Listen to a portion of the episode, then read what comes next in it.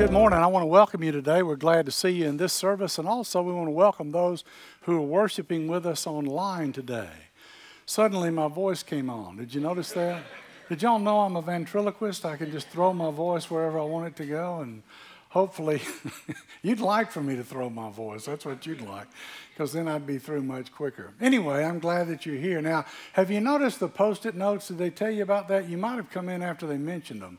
Did you see those post it notes everywhere on the wall? Anybody notice those?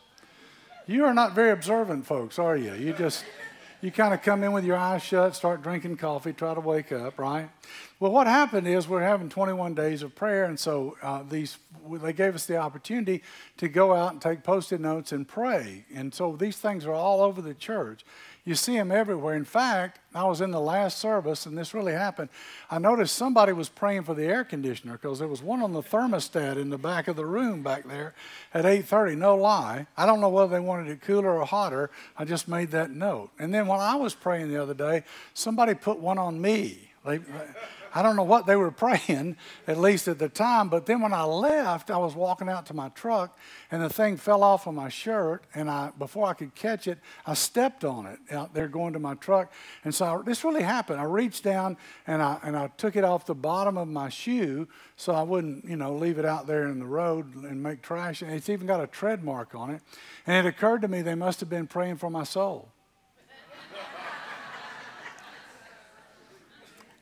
I'm sorry, I apologize. It's just the way I think. What can I say? You know, it just occurred to me that was it.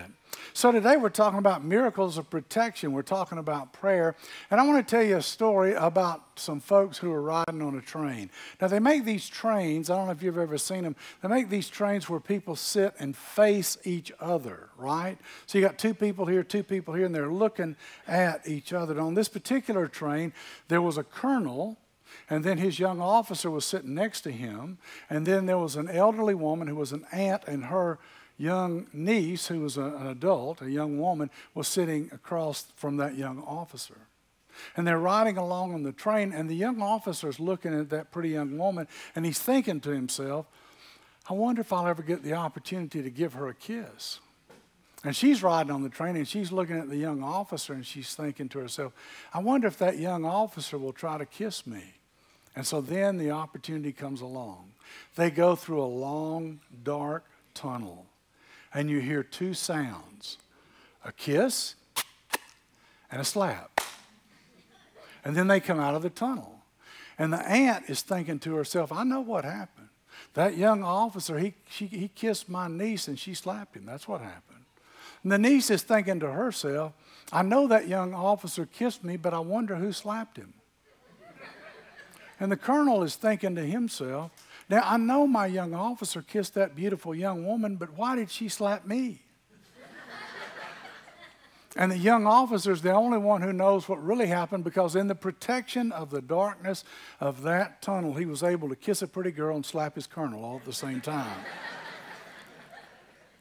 Now, everybody here needs protection at one time or another, right? Would you say amen to that? Yeah. We all need protection, don't we? There are different things that occur in life, and we're turning to God and looking for that protection. We talked about a couple of weeks ago how God has power over darkness. And then last week we talked about how He has power for healing, didn't we? We had a special time to pray. And today we're talking about his protection over us.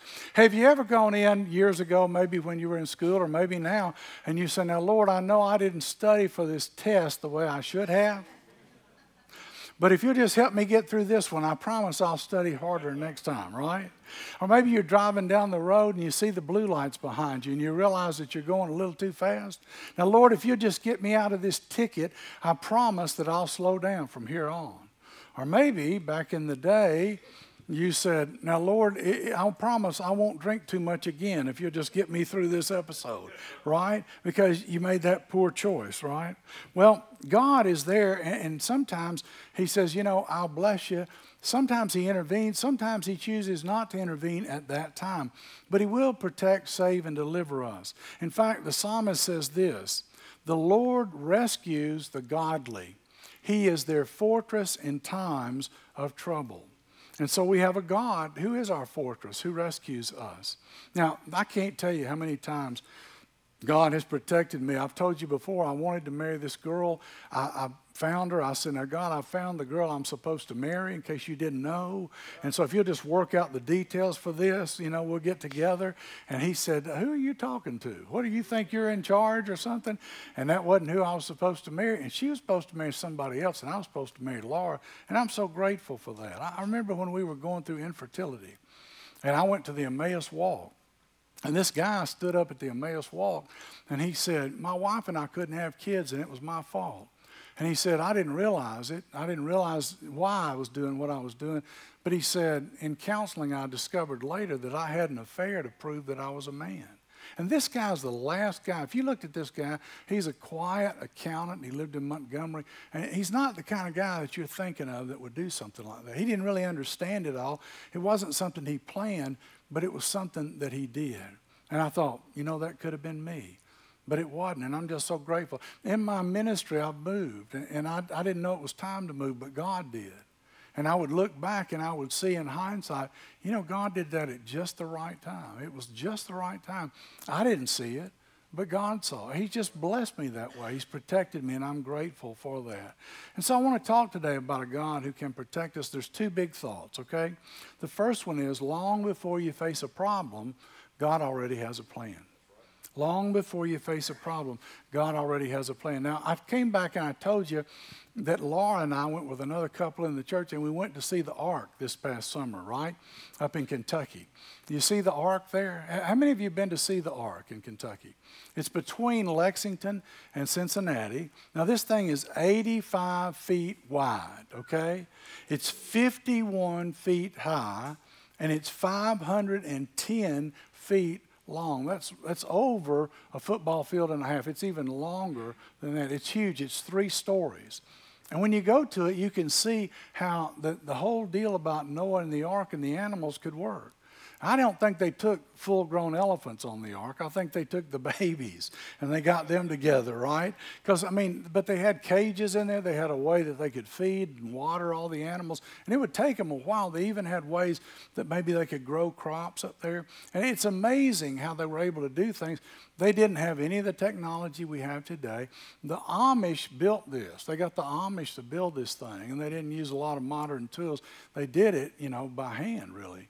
And so it's amazing to go see it, and it just makes that story come alive.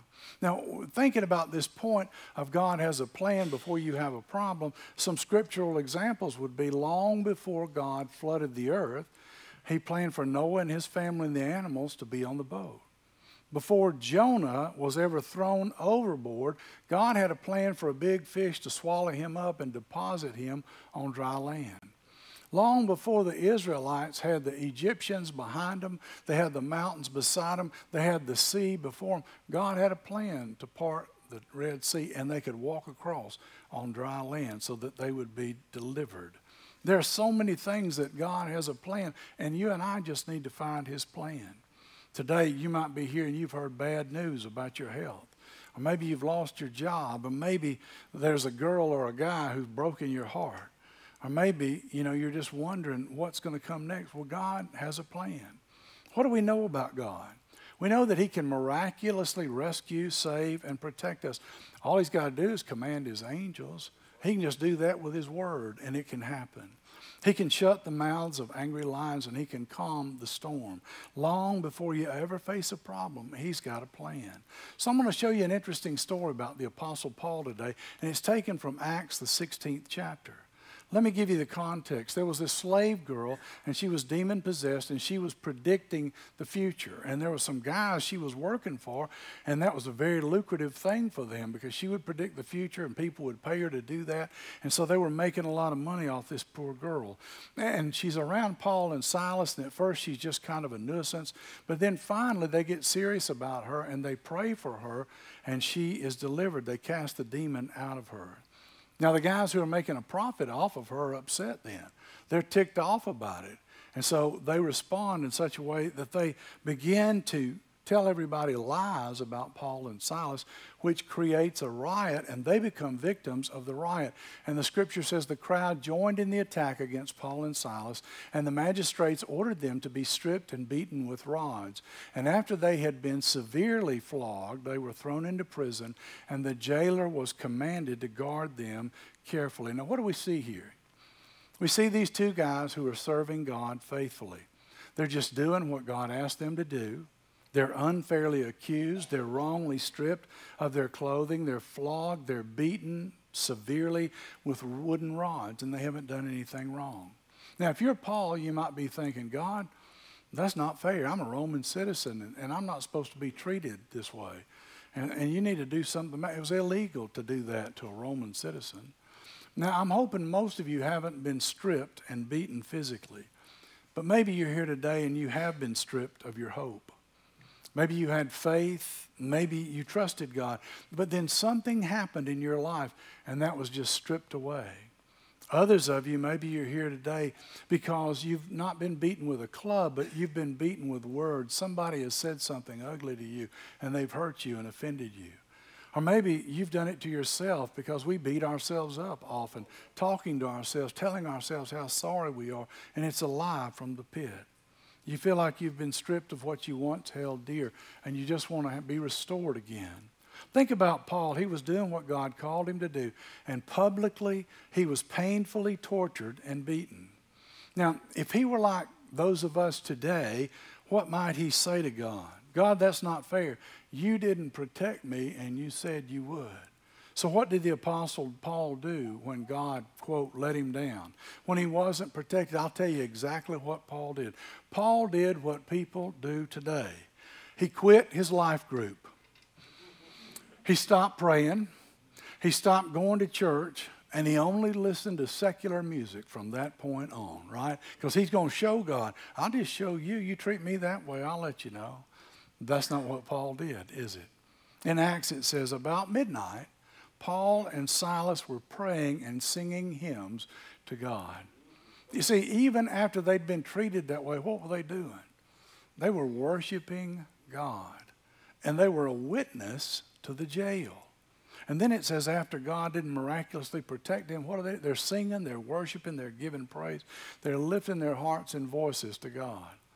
And it says this, and the other prisoners were listening to them. And they're thinking to themselves, how can these guys do this after the way they've been treated? I love what God does in our lives. You see, He could have intervened, but He had a plan. And so He didn't do it that way. A few minutes later, God didn't protect them early on. He didn't deliver them from the flogging, the beating they got, but He did show up and perform a miracle when they got in jail. Because what happened was there was an earthquake. It said suddenly there was such a violent earthquake that the foundations of the prison were shaken. At once, all the prison doors flew open and everybody's chains came loose. Now, what is a miracle? The first week we defined what a miracle is. We said it's simply when the God of heaven intervenes on earth. And that's what he was doing there. Earlier, God didn't do a miracle, but now he does do a miracle. You see that? And what's so interesting was that Paul and Silas didn't wait till God did a miracle to praise him. They just went ahead and praised him right then. In other words, we praise God when we feel like it and when we don't. If I were in a Baptist church, I would have gotten an amen by now for that. See, because we've been coming to 21 days of prayer. Now, if you've been coming to 21 days of prayer, just, just give a little shout out about how great it is. You having a good time doing it? Yeah. It's great, isn't it? And you come at 6 o'clock in the morning. Let me ask you a question. When your alarm goes off at 5 or 4.30, whenever it goes, do you always just jump out of bed saying, I can't wait to get down there and pray? Is it, because most of you are just holy, right? You know, and you're ready to do that. There's been some mornings, you know, when I was a little bit tired. But I really enjoy the prayer time. And I say, no, I'm going to get up. I'm going to go because it, it's a blessing. I'm going to do it. And I'm always thankful when I do. But on occasion, you know, at my advanced age, there are times when I get a little bit tired. I don't know. It just happens. Some of you probably that doesn't happen to you, but it does to me. But we come anyway, don't we? And we worship Him whether we feel like it or not. Sometimes we just offer Him a sacrifice of praise A sacrifice of praise is saying, hey, whether I feel like it or not, I am going to praise Him today. And I'm going to praise Him even if I feel like I'm in the valley today. Sometimes we're praying and praying, and God says, now here's what I want you to do. I want you to stop praying for a minute, and I want you to start praising. Just go ahead because you know you've prayed and you've told me what you need, and you know I'm a God who answers prayer because I'm the one who put it on your heart to begin with so that I could answer it. So I want you to start praising me even before the answer comes.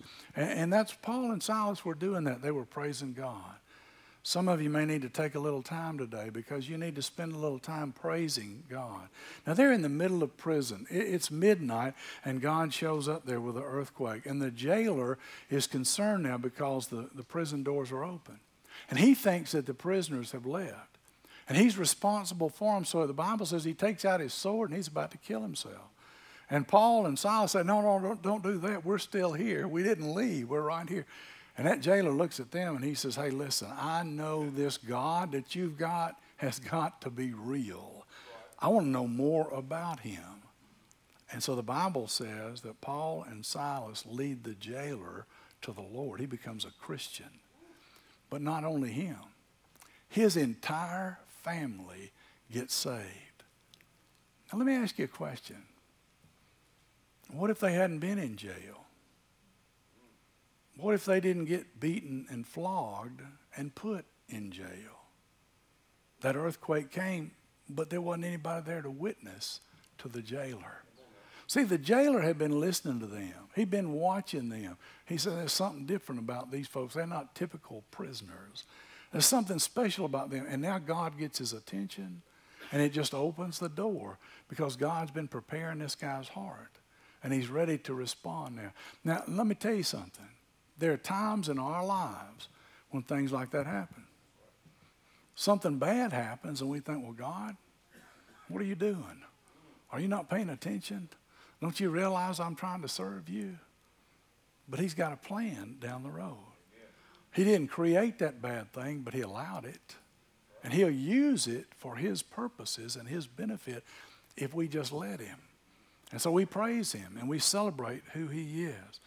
Maybe you're like me. Maybe you prayed for a job and it's the job you wanted and you were just so excited about that job and you didn't get that job. God, I prayed for the job. Why didn't you get on board? Are you, are you not paying attention? But then you get a job somewhere else and the people who took that job, they get laid off and then nobody's there and, and they don't have work and now you've got work.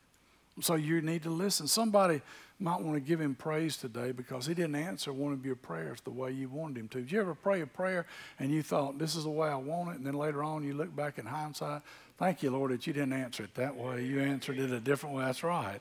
Because, you know, we don't know. We can't see, can we?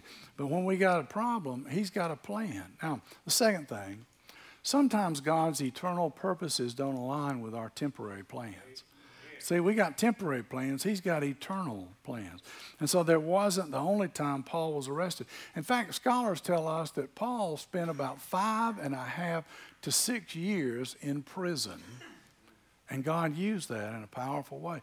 He used a lot of that for him to write most of the New Testament from prison. He wanted to preach to the people in Rome, but God said, No, I want you to write most of the New Testament. And we're still talking about Paul today because he did that, aren't we? Just think about the many, many people he influenced. Paul was in prison, and Nero was there, and he was tried there for being faithful to Jesus, and he was found to be guilty. Now, they couldn't crucify him because he was a Roman citizen, so they beheaded him. Now, what could have happened is God could have called down an angel to protect him, but he didn't do that. He allowed him to be killed. God always has a plan. Sometimes we don't realize what that is, but He's got a higher purpose. When the baby you've prayed for doesn't come, or when the baby comes and you lose the baby, you know, you wonder, this is so painful. How could God allow this to happen? But you, and you don't pretend that, that you're not hurting, but you just know God is going to use that. And then you're able to help other people down the road. Not only do you trust Him and worship Him, when things go well, but you do that when things don't go so well. Because we're worshiping Him no matter what. We serve a God who can protect us. So we pray for our spouses. We pray for our marriages. We pray for our, fi- our uh, friends and and our children. We pray for those we work with. Before we face a problem, God has a plan.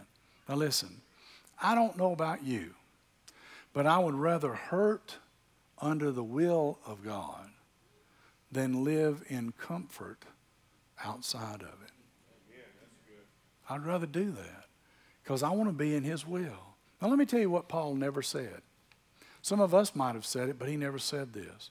He never said, This isn't fair, or forget you, God, or I'm never going back to church as long as I live. But let me tell you what he did say I rejoice in suffering, I delight in hardships and persecution, in difficulties, because whenever I am weak, then God makes me strong. Isn't that a blessing? And then in Romans, he said, Who shall separate us from the love of Christ? Shall trouble or hardship or persecution or famine or nakedness or danger or sword? And then he says, No.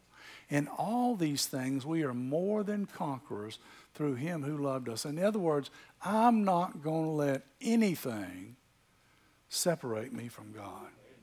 I don't care what it is. I'm not going to let anything separate me from God because He's working in the breakups and the breakdowns.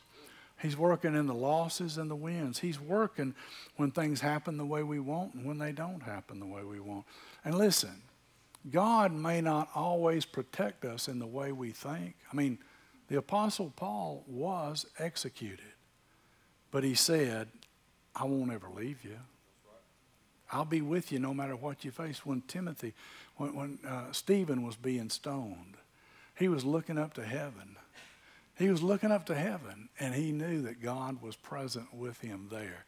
He could see him. And so he'll always be present with us.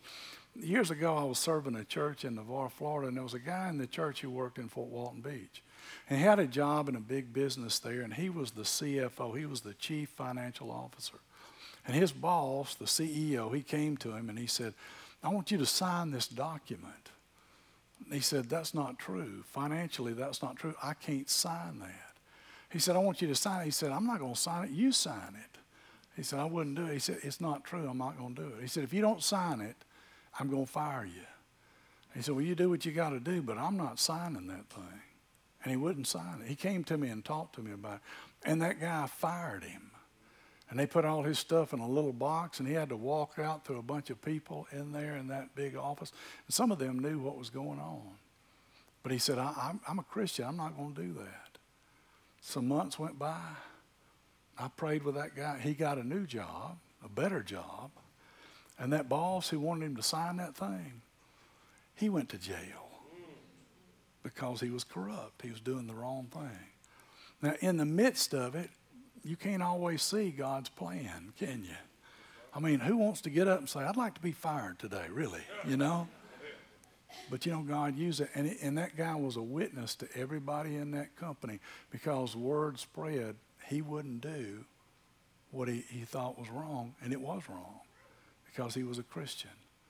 And God used that in a tremendous way. He didn't want to get fired, but God had a plan when he had a problem.